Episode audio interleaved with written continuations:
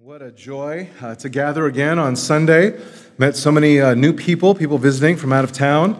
We're thankful that you're here. I uh, hope uh, up to this point you have been encouraged with just the reading of Scripture, uh, the singing of songs, getting to meet uh, fellow brothers and sisters in Christ. we're just thrilled. We love our church, and we love that you're visiting with us this morning. Well, I was uh, down and out sick last week, so always want to recognize Brother Nick for faithfully bringing us the word. Uh, got to watch online and uh, just talk to a family who it's been a while since they've been in, in person. And boy, what a joy just to be uh, together, to hear people sing in and uh, to enjoy that fellowship. So, Brother Nick, thank you for bringing the word uh, last week.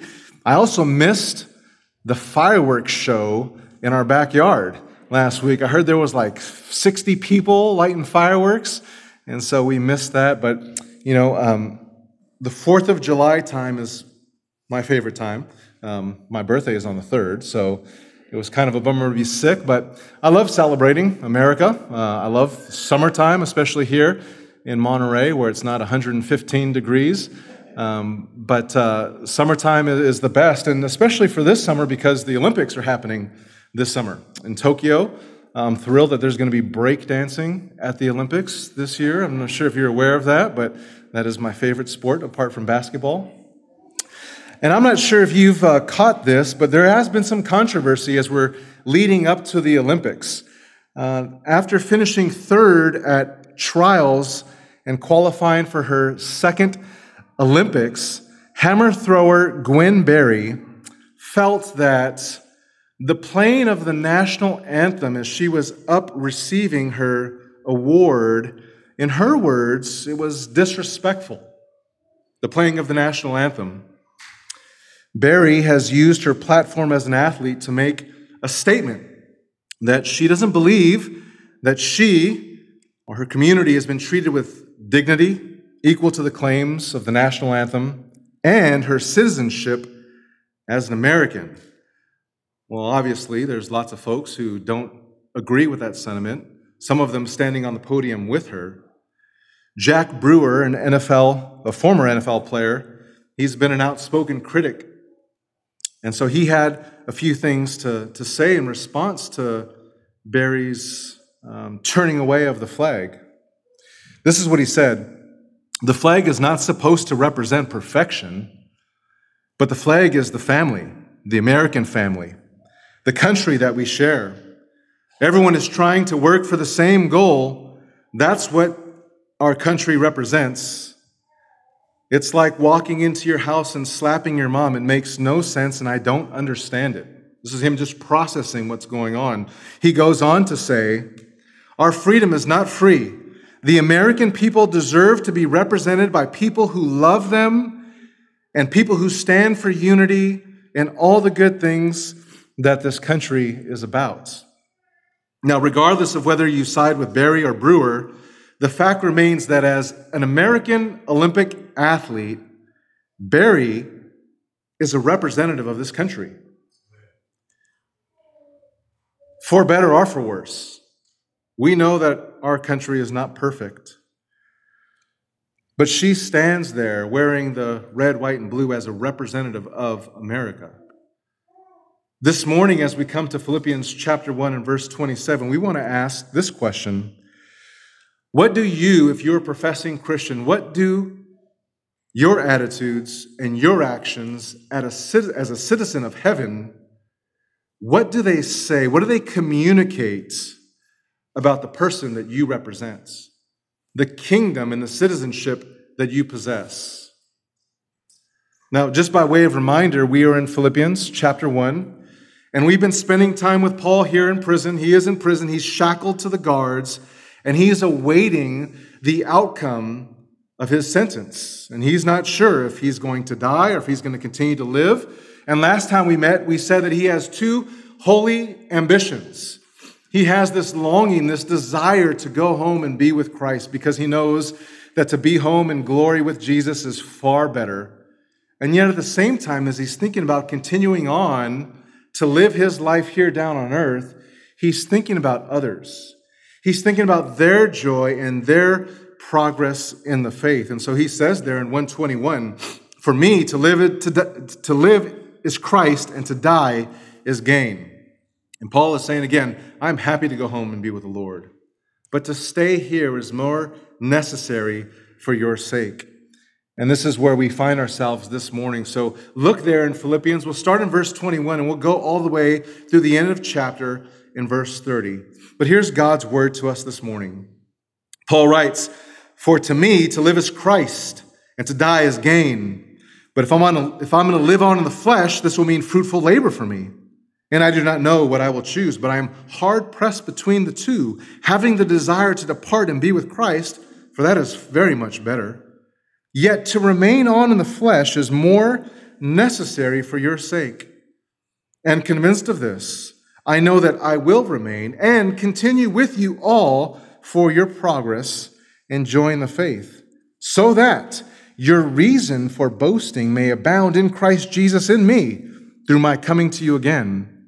Only live your lives in a manner worthy of the gospel of Christ so that whether I come and see you or remain absent, I will hear about your circumstances, that you're standing firm in one spirit, with one mind, contending together for the faith of the gospel, in no way alarmed by your opponents, which is a sign of destruction for them, but of salvation for you, and that too from God.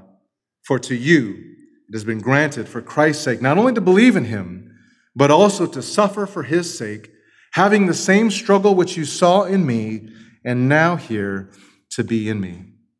Oh, Father, would you please open our hearts and our minds to the truth of your word? We need desperately, Lord, your Spirit's help. So please be our help this morning, and may Christ receive all the glory and honor. We pray in his name. Amen. Now, I want you to notice that what Paul has just said in these previous verses leading up to today is logically connected. Paul was adamant that if he was given more time on the earth, he was going to spend his time, he was going to spend his energy, he was going to spend his efforts on building up the church. It was for the spiritual good of the church that Paul wanted to remain. And then his next thought, just check the logic here, is Philippians, I want you to do the same. I want to stick around for your joy and progress of the faith. I want you to have the same attitude, the same mentality, the same focus. Paul knew that God would use him for the advancement of the gospel, and he was doing that even in chains. And he also knew that if all of the believers had that same kind of attitude, there would be even more and more gospel advancement. And so we see this there in verse 27. There's this dramatic shift. In the first 26 verses, the focus has been primarily on Paul, on his circumstances. And as we've said, Paul is not really giving a missionary update about him. What he keeps talking about is the gospel, the gospel, the gospel. So when you ask Paul, Paul, how are you doing in prison? Paul says, Well, how's the gospel doing? Because if the gospel's advancing, if Christ is being proclaimed, then I rejoice. Uh, we were playing a, a, game with some friends the other night called Code Names. Some of you guys have played that even with us. Code Names is just a little fun game. You give a one word clue, and as you give that clue, you try to find as many words as you can based off that clue. Well, if I gave you the clue, the Apostle Paul, here are some things that you'd point to. You'd say, gospel centered, gospel focused, gospel joy, gospel proclamation. That's because in the first 26 verses, he just keeps going gospel, gospel, gospel. It's there in verse 5, it's there in verse 12, it's in verse 16, it's in verse 18. But now he turns to exhort the Philippians about them advancing the gospel, them honoring the gospel, them living in a way that magnifies Christ in their life or by death. You see, the gospel is speaking loud and clear in Paul's life, and then his desire is that he would just see it duplicated and multiplied in the lives of the Philippians.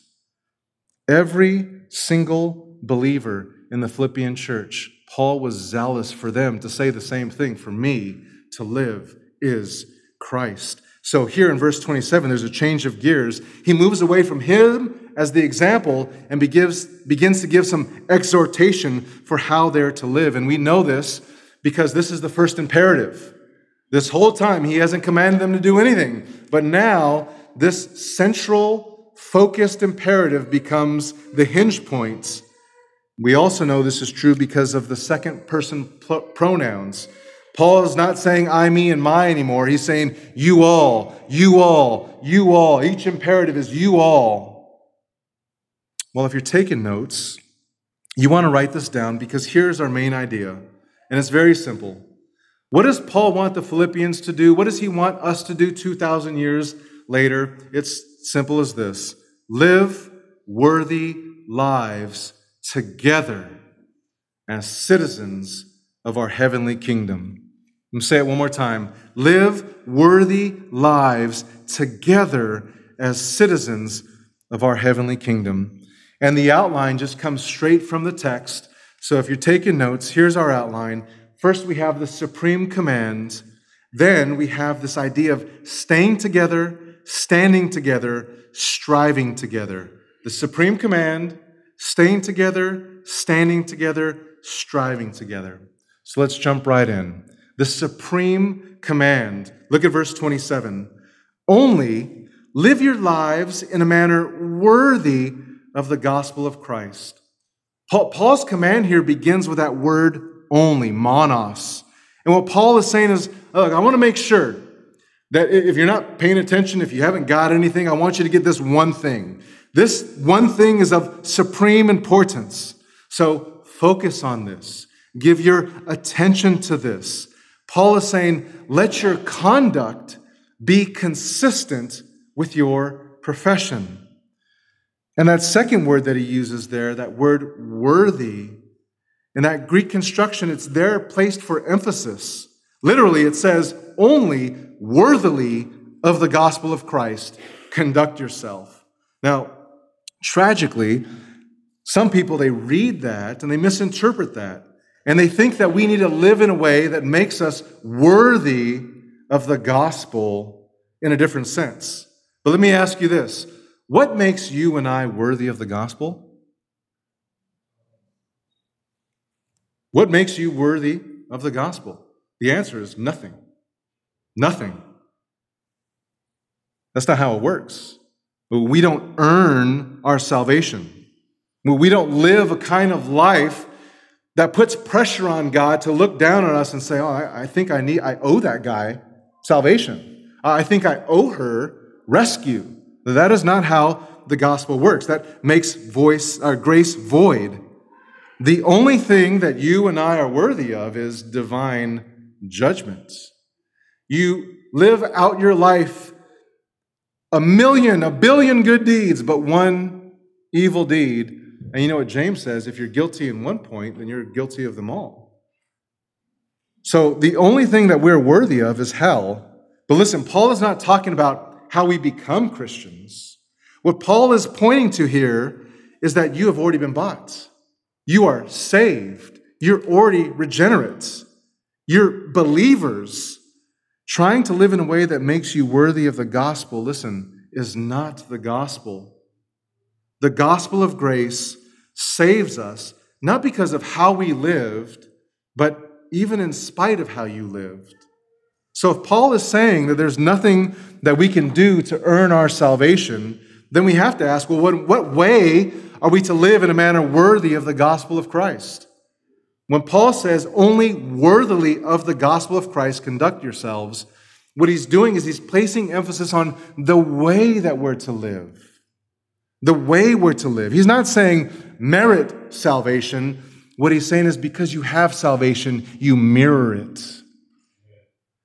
You see, I think sometimes, even as believers, we're always trying to live up to something when in fact what we should be doing is living it out. You already are a believer if you've trusted Christ for salvation. And the expectation is for you to just live in a way that's consistent with the gospel. Your life and the gospel should be so in step with one another that as people observe your life, you're dancing to the tune of Jesus. The rhythm of your life looks all like the gospel Well, how then can we make it evidence that our number one priority in this life is to live in a manner worthy of the gospel? Well, Paul begins to unpack it here in verse 27. But really, as we move forward and as we spend the next couple of weeks examining this, Paul is going to flesh this out for us. You see, Paul doesn't just give a command, but not help us out practically. He does this throughout all of his writings. In fact, we see this over and over again from Paul in other epistles to live in a manner worthy, to live in a manner worthy. In 1 Thessalonians chapter 2 and verse 12, it says this that you would walk in a manner worthy of God who calls you into his own kingdom and glory. Turn with me in your Bibles to Colossians, Colossians chapter 1.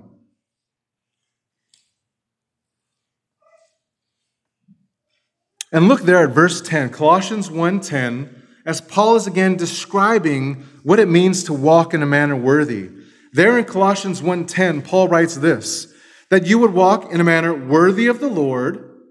Okay, give us something else, Paul. What does that look like, Paul? Well, here it is to please him in all respects, bearing fruit in every good work, and increasing in the knowledge of God, strengthened with all power, according to his glorious might, for the attaining of all steadfastness and patience, joyously giving thanks to the Father who has qualified us to share in the inheritance of the saints. Right there, we have a lot of practical implications for what it means to live in a manner worthy, to please Him, to know Him, to joyfully give thanks to Him. Ladies, you studied this past week on Wednesday evening, Ephesians chapter 4. Ephesians 4 1 says this Therefore, I, the prisoner of the Lord, I exhort you to walk worthy of the calling to which you have been called. Jess and I, we were talking about this passage and um, she said, uh, Yeah, the, the passage that you're preaching has the same idea, the same concept. And she said, That word is peripateo. And I was like, Well, girl, look at you with the Greek. I said, But you're wrong, though, because it's not peripateo. In Ephesians 4, it's peripateo. In Colossians 1, it's peripateo. In 1 Thessalonians, it's peripateo. Because typically, when Paul uses this idea, that is what he's saying. So you would expect that he's using that word here, but he doesn't do that. He uses a different word. Now, when we say to walk in a manner where I remember when I first became a Christian and people say, Hey, how's your walk with Jesus going? I'm like, What does that mean? Am I supposed to walk differently? But when people say, How's your walk going? They, they just mean, How are you living? Well, what is your life like? But Paul, he doesn't use this word walk that we would expect. He uses a different word. And that should raise an eyebrow. Why is Paul choosing to use a different word? Look there in verse 27. The word that Paul uses is politeuomai. And you say, Dom, what does that mean? Well, that just comes from the Greek word polis, which means city. And this is where we get our word politics or political. Politeuomai simply means to live as a citizen. You are carrying out your civil duty. And so, again, why does Paul choose to use this idea of citizenship rather than the other word? And here's a few observations. First of all, the word captures the corporate reality. Uh, we were talking to Terry last night. Uh, Terry is from France, born in France. And for a while there, he didn't have his American citizenship. So I was asking him questions about what it was like to finally get your citizenship. Well, he became an American citizen, and now he's an American citizen with all the Americans. There's this corporate idea embedded in this word. The concept of being a citizen assumes that you, along with others, you are comprising a, a certain population, which is also to say that you don't have citizenship apart from other people. There is no citizen of one nation by yourself. This is a joint effort, a communal effort.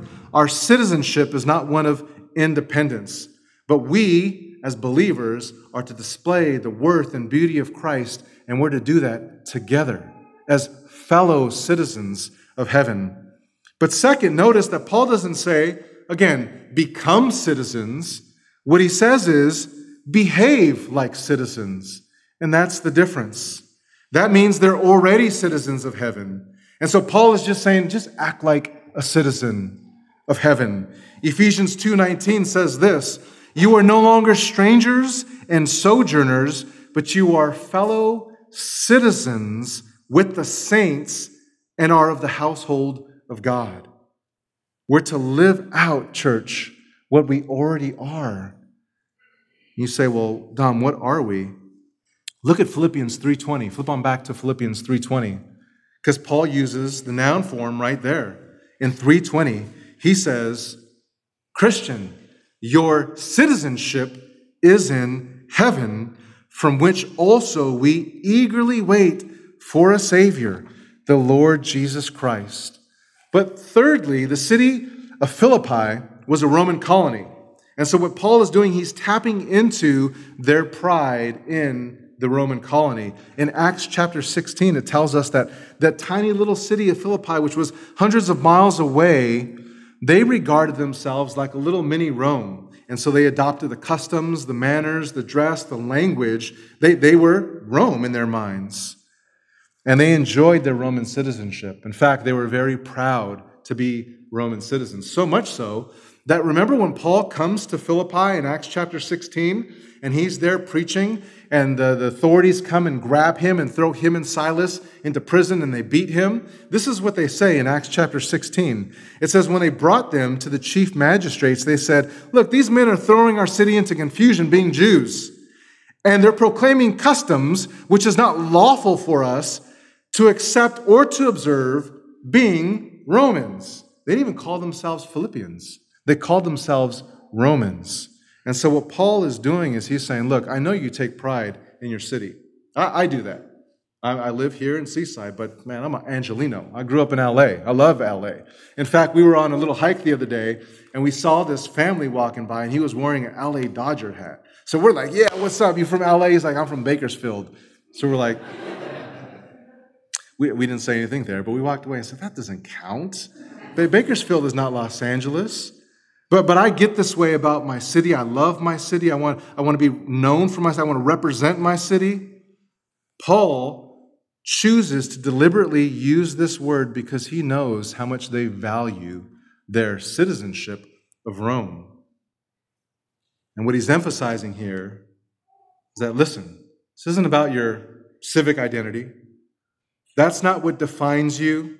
That's not what determines your conduct. He's saying, no, instead, you are a citizen of heaven.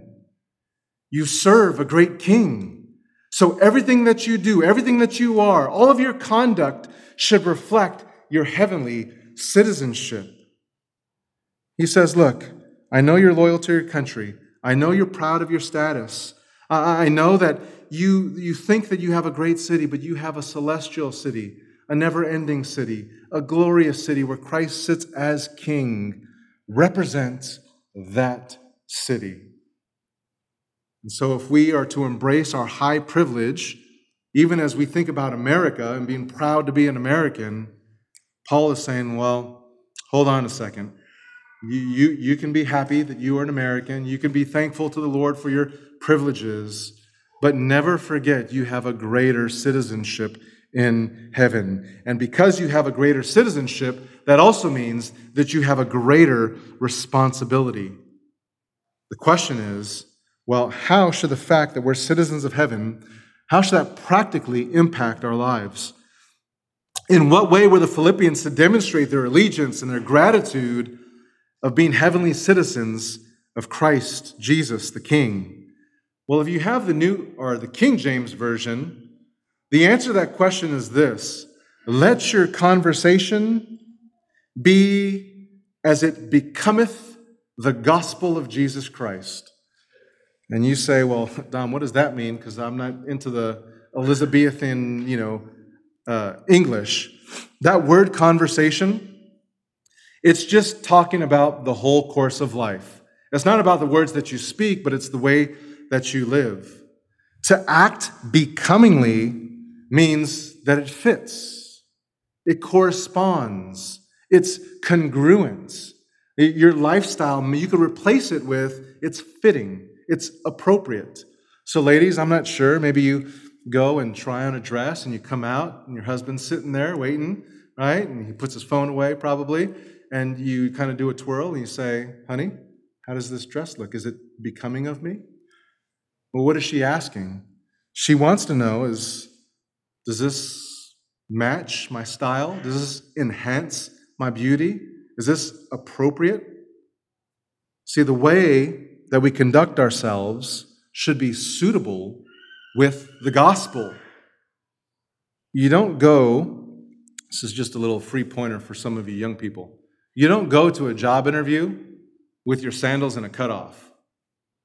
You just don't walk into a job interview, well, unless you're like working at the beach or something. But, but you don't walk into a job interview with inappropriate attire. You don't go to a funeral with your face painted and a bullhorn. Ole, ole, ole, ole. You don't do that at a funeral. Why? Because that would be inappropriate.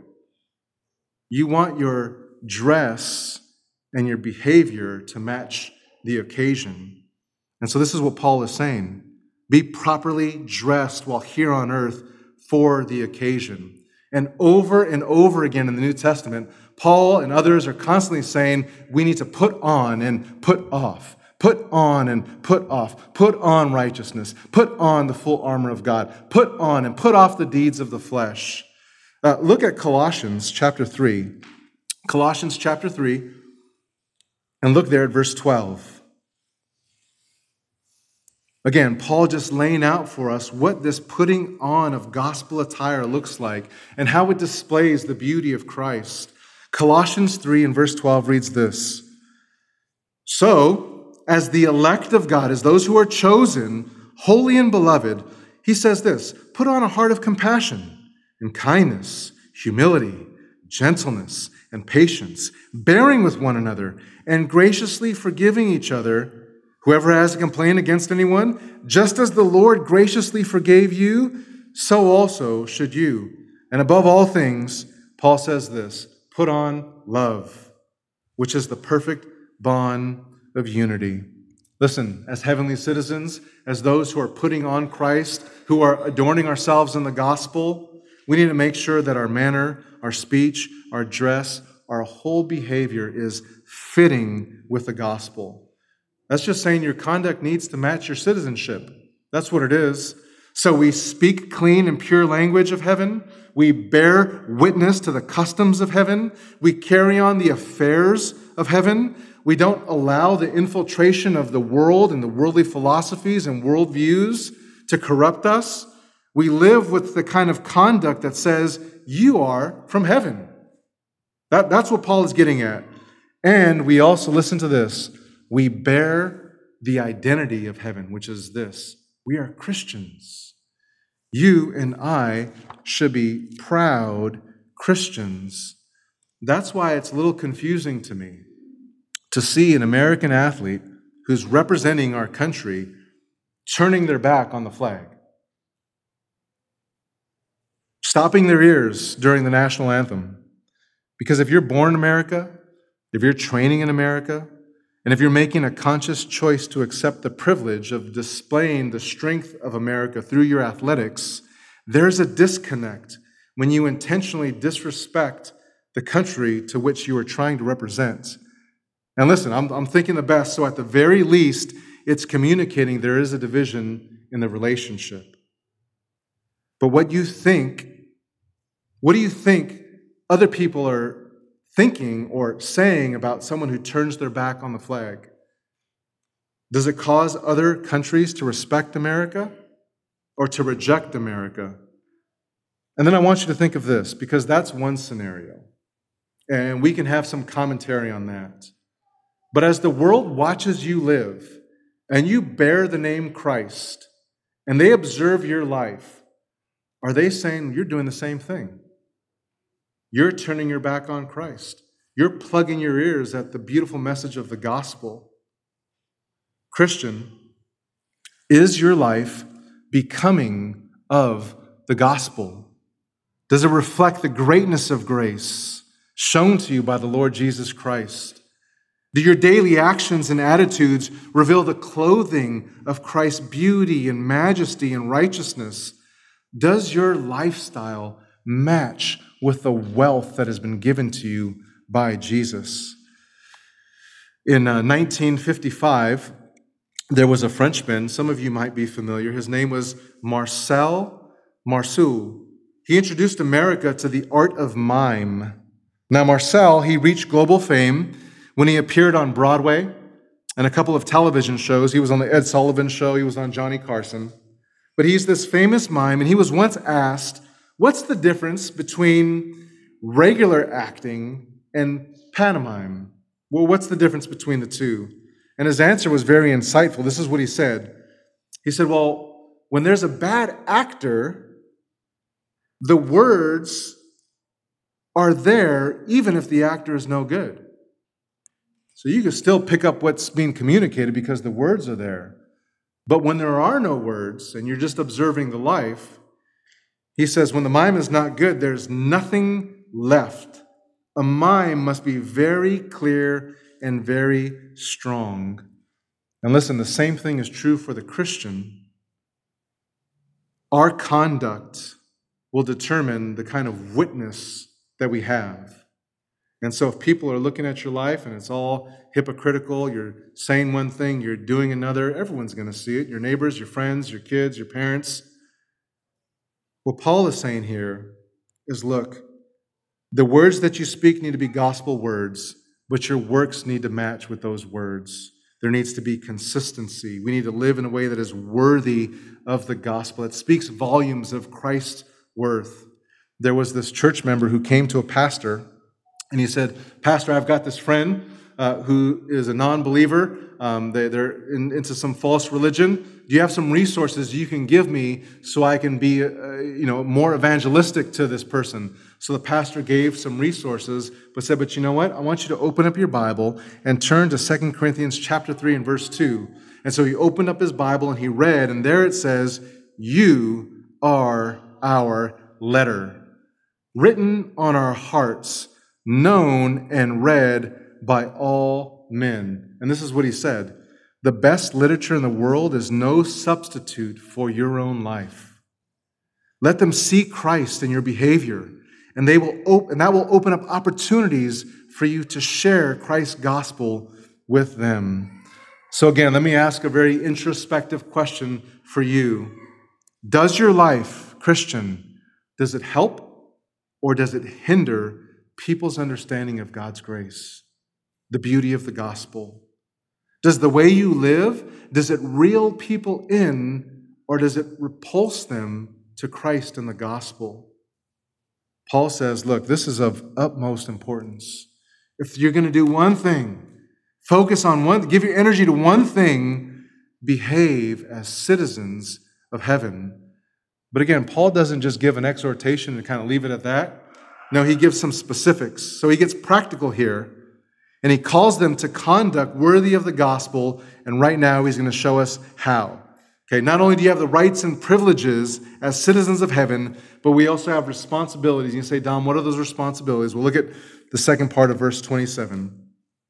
We are to stay together.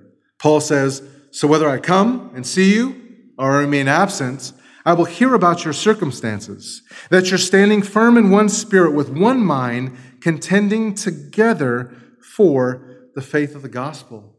Did you see all those words in that verse? one spirit, one mind, contending together. There's this umbrella over this passage of unity. And unity is woven throughout the entire epistle because plural imperative after plural, plural imperative is always directed at the church's unity. Not just tolerating one another. Uh, I can stand you for a little bit. No, no, no. This is real Bible fellowship, real unity. When you think about what unites us? It's not age, it's not race, it's not economic status. What unites us is Christ. And that is the most magnetic thing in all the earth. When you see another Christian, isn't your heart drawn by the Spirit of God to other people who love Jesus? It pumps me up to hear you guys sing when we sing. I get so, I get, Terry's back there, he's, he's on the drums, baby. I'm like, man, he's worshiping. That pumps me up. And when I hear you sing, it excites my heart because I know it's not just me, but these people love the Lord Jesus. There's a magnetism that happens when people are living for Christ. So, do you find yourself, Christian, attracted, gravitating to others who love the Lord Jesus too? You say, I want to be with them. I want to spend time with them. I want to go evangelize them. I want to pray with them. I want to read the scriptures with them. Or do you feel like, ah, I really don't like to be around Christians very much? If that's the case, then maybe you've lost your zeal to represent Christ as a heavenly citizen. And I'll just tell you this the enemy is always trying to chip away at our unity. Jesus said, What? He says, A kingdom divided against itself cannot what? Stand. A house divided against itself, it cannot stand. And the enemy knows that, so he's constantly just chipping away, trying to knock down the foundation of our unity. But Paul says, Look, whether I'm present or absent, I want you to be unified, together, living as citizens. Uh, turn to Philippians chapter 2. Let me show you this because Paul, he's going to reiterate this to the Philippians, and he wants them to be encouraged, but he also wants encouragement from them. So he says to them in Philippians 1 2 to stay focused on this one purpose, and that's spreading the gospel, advancing the gospel. He says, Therefore, if there is any encouragement in Christ, if there's any consolation of love, if there's any fellowship of the Spirit, if any affection and compassion, look at what Paul says, verse 2. He says, Fulfill my joy. How do we do that, Paul? That you think the same way by maintaining the same love, being united in spirit, thinking on one purpose. So, so just as the Philippians were being encouraged by Paul's joy in the gospel advancement, Paul's own faith, his own perseverance, was motivated, encouraged by seeing the Philippians be united. Look, when we're united, when we're focused together, we can accomplish so much. I remember when I was in high school, uh, as a team captain, I have to kind of lead by example. Well, our coach used to have us run around several blocks and so what he would do is he'd get in his car and he would drive around and kind of watch us and speed up and make us run a little bit faster. But one day he doesn't get in his car. So I'm like, oh, sweet. So we start running, and I have the bright idea I'm going to take a shortcut. And so we just do a loop around like this, and I go to Dairy Queen. And I get the dip cone with other guys on my team. So we're like, oh, we still got probably like 15 minutes to kill here. While coach pulls up into the Dairy Queen, he looks through the window, and I'm licking a dip cone. Uh, obviously, I had to run a lot, probably till I threw up. But when I think back to that moment, that was a selfish decision that dishonored my coach. It was a disservice to my teammates. It distracted us from our goals. It did not demonstrate loyalty to the mission of the team or concern for the success of what we were trying to accomplish that basketball season. How do you live, Christian, when no one's watching you? You don't have mom or dad standing above you watching you. Are you still living on mission? Still working toward the advancement of the gospel? Think about this. What decisions did you make this week that would be different if you had the conscious awareness that the faith of other citizens of heaven are directly impacted by your decisions. Do you think you would maybe change some things up this week? There are souls that are waiting to see Christ on display in your life. There are people who need to see Jesus in your life personally. Paul knew his gospel joy would increase he longed for his joy to increase. He wanted the Philippians to live in this way as heavenly citizens. And so he said, Stay together, be united together, be consistent together, whether I'm with you or whether I'm gone. You need to continue on in gospel advancement. But look back at the text. He also urges them to stand firm together. He says that you are standing firm in one spirit, with one mind, contending together for the faith of the gospel. And all of that language right there should resonate especially with this congregation. He says, Stand firm, strive side by side, in no way intimidated by your opponent, opponents, their destruction, your salvation. All of that language is teamwork vocabulary. It's the kind of instruction that a, a coach gives his team before a big game. It is the kind of instruction that a commander gives his troops before they go into battle. And as an athlete, I resonate with this. I, I love this. Get me in the locker room, Paul. But before I was a believer, I thought that Christians were weak. I thought they were soft. I thought that Christians only turned to Jesus because they were using him as a crutch because they couldn't handle with the difficulties of life. But then I became a believer and I met other believers and I started reading my Bible and I started reading about other Christians and then I realized this Christians aren't weaklings, Christians are warriors. You can't help but read Paul and sense his wartime mentality. Paul's not some overweight PE coach that's never picked up a ball. Uh, Paul's not some guy out on the field that's never touched a gun. When we look at the Apostle Paul's life, he's battle tested, multiple tours, multiple victories, a few POWs. Acts chapter 16 tells us that Paul and Silas were beaten with rods for preaching the gospel. He knows that Philippi is antagonistic toward the message. And he knows that if they live as citizens, if they live like true Christians, they will be persecuted. And so Paul says, Look, brothers, sisters, you're going to be opposed. People aren't going to like you. You start calling things sin, you start to identify truth, reality, what a man is, what a woman is, what marriage is. People are going to fight back. They're not going to like it. You're going to be opposed. You're going to be persecuted. He's going to say later, you're going to suffer. That's nothing new. Jesus said himself, if they hate if the world hates you, Know that it hated me before it hated you. The world will not give you any trouble at all if you're just devoted Roman citizen, devoted American citizen. You don't stir the pot, you bow to Caesar, you, you, don't, you don't ruffle any feathers. The world will love you. But you come out and you start preaching this word, you'll be opposed.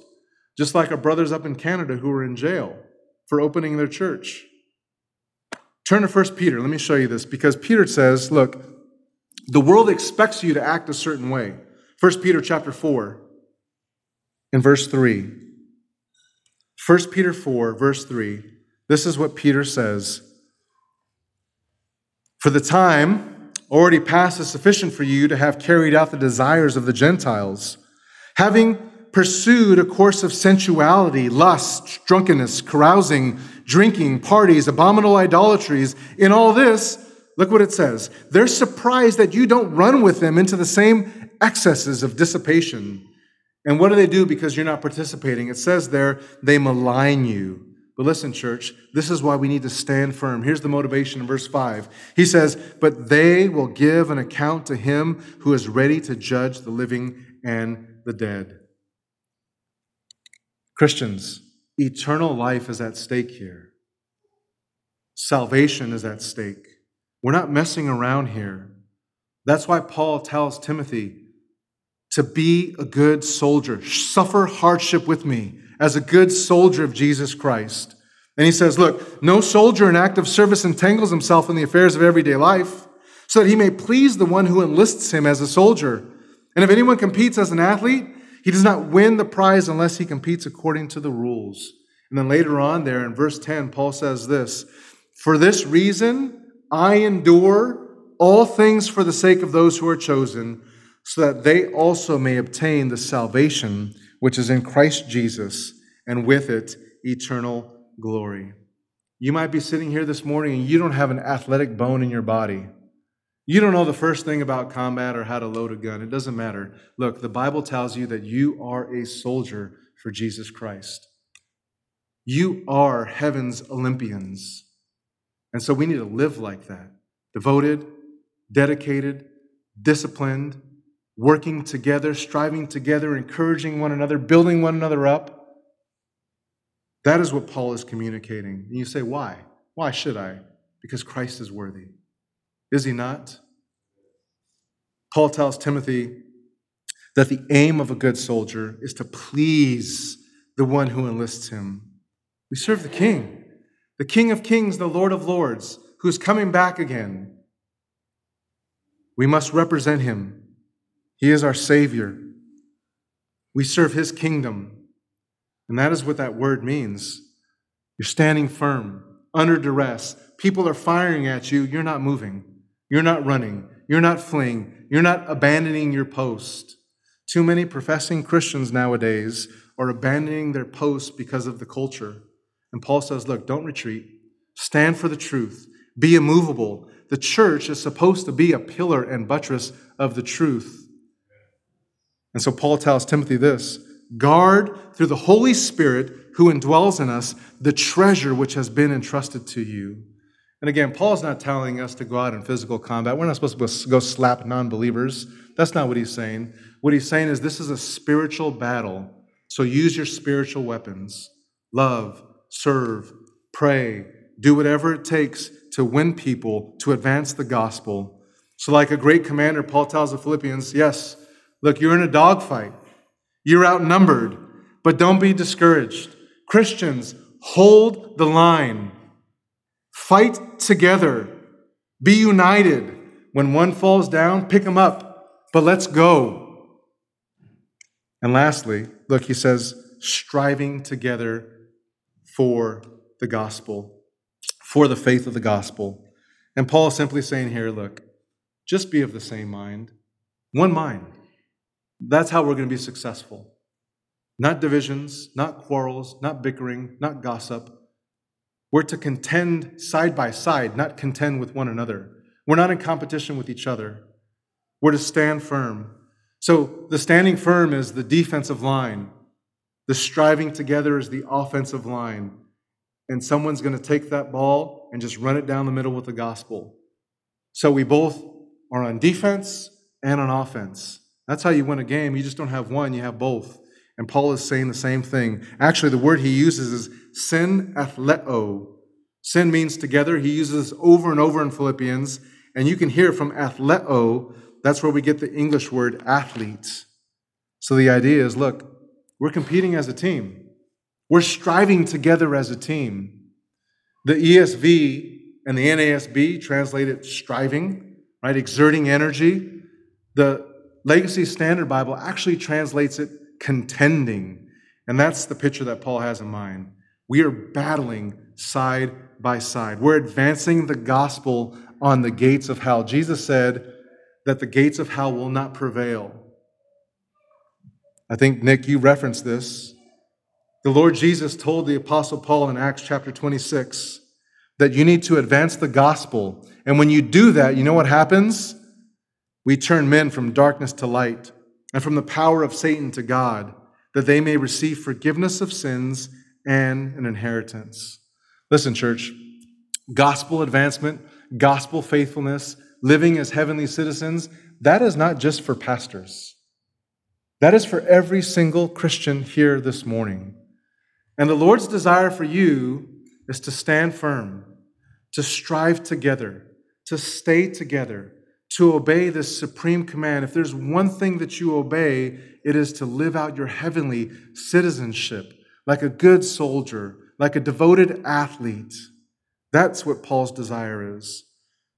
When you get to Jude, Jude says this this is the faith that was once for all delivered to the saints. Do you know how many people suffered and died to get the Bible into our own language? And it's still happening today. This is the most precious thing for the Christian. And the Bible tells us very clearly that we're to defend it, and we're to promote it, and we're to proclaim it. We cannot be kicking back and relaxing in this life. Is the gospel not the most important thing in all the world to you? I think about this frequently, even as I sing. I don't deserve it. I could have still been on my way to hell or in hell already. But God was so gracious to me. Nothing I did to deserve it, nothing I did to earn it. But when I think about God being the creator, and I think about me being a rebel, denying Him, dishonoring Him, wanting to be autonomous, wanting to seek pleasure on my own, and yet God, because of His great sovereign grace, came down and grabbed a hold of my heart, and He presented Jesus to me who was born a virgin, who lived a perfect life, who obeyed every single command that I couldn't obey. And he did that all the way up to a cross that I deserved. And he hung there and he took the full wrath of God on himself for my sake. So, what the scripture says is true that I deserve that. It was my sin that put him there. But he made him who knew no sin to be sin on our behalf so that what? So that we might become the righteousness of God in him. This is the most glorious truth in all of the world. And Paul is saying, let's advance that truth. That is worthy to live for. So, again, are you living for the gospel? There's a story told about Alexander the Great. He met a lazy, good for nothing soldier. And so he called him to himself and he said, Son, what's your name? The guy said, Alexander, sir. Alexander said, Well, then either change your name or change your ways. Alexander didn't want someone misrepresenting his name. How much more the Lord Jesus Christ, who is the King of kings and Lord of lords. Let's pray.